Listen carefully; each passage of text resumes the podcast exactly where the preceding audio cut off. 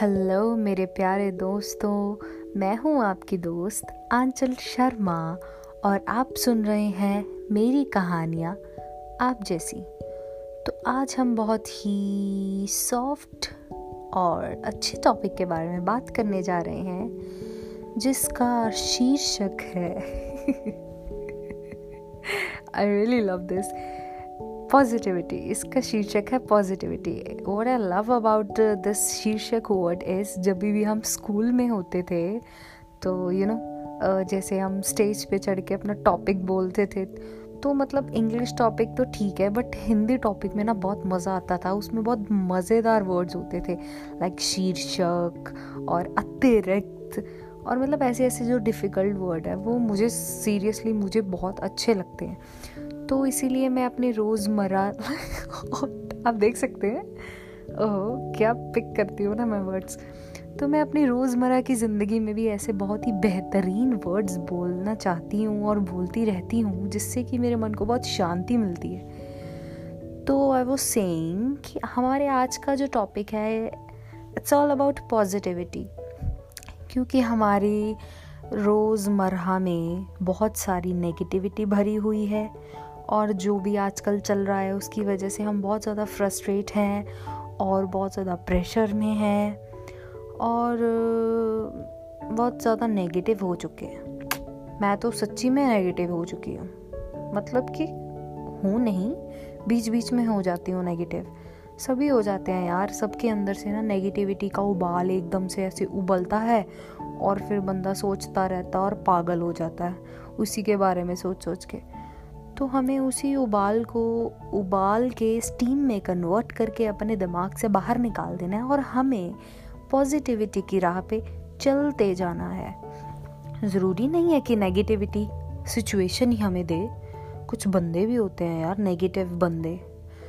तो ऐसा होता है ना कई बार कि हमारे साथ जो रह रहे होते हैं, हमारे दोस्त या रिश्तेदार या कुछ भी तो क्या होता है वो हमारे साथ जब अच्छी टर्म्स में नहीं हो तो नेगेटिव टर्म में जब वो आ जाती हैं, फिर भी हमारे दिल में ये होता है कि नहीं यार, ये तो मतलब ऐसे नहीं कर सकते ना, हम मतलब एकदम से बंद नहीं कर सकते बात करना।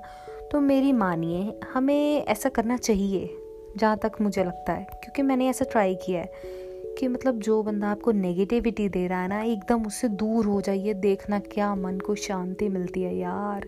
उसका नंबर ब्लॉक मारो, फिर डिलीट कर दो।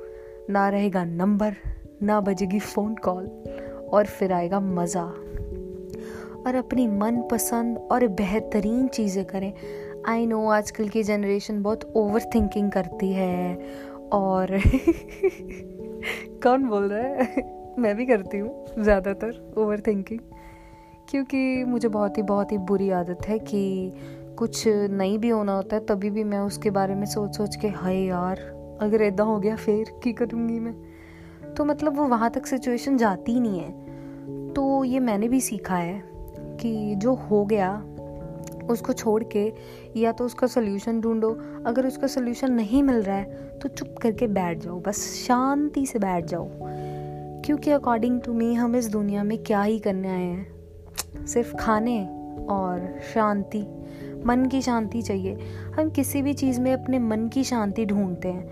यार, कभी भी आपने ये सोचा है कि जब आप बेड पे लेटते हो तो कितनी शांति मिलती है यार। मुझे तो छोटी छोटी चीज़ों में बहुत शांति मिलती है। बेड पे लेट जाओ, आहा हा, क्या शांति है।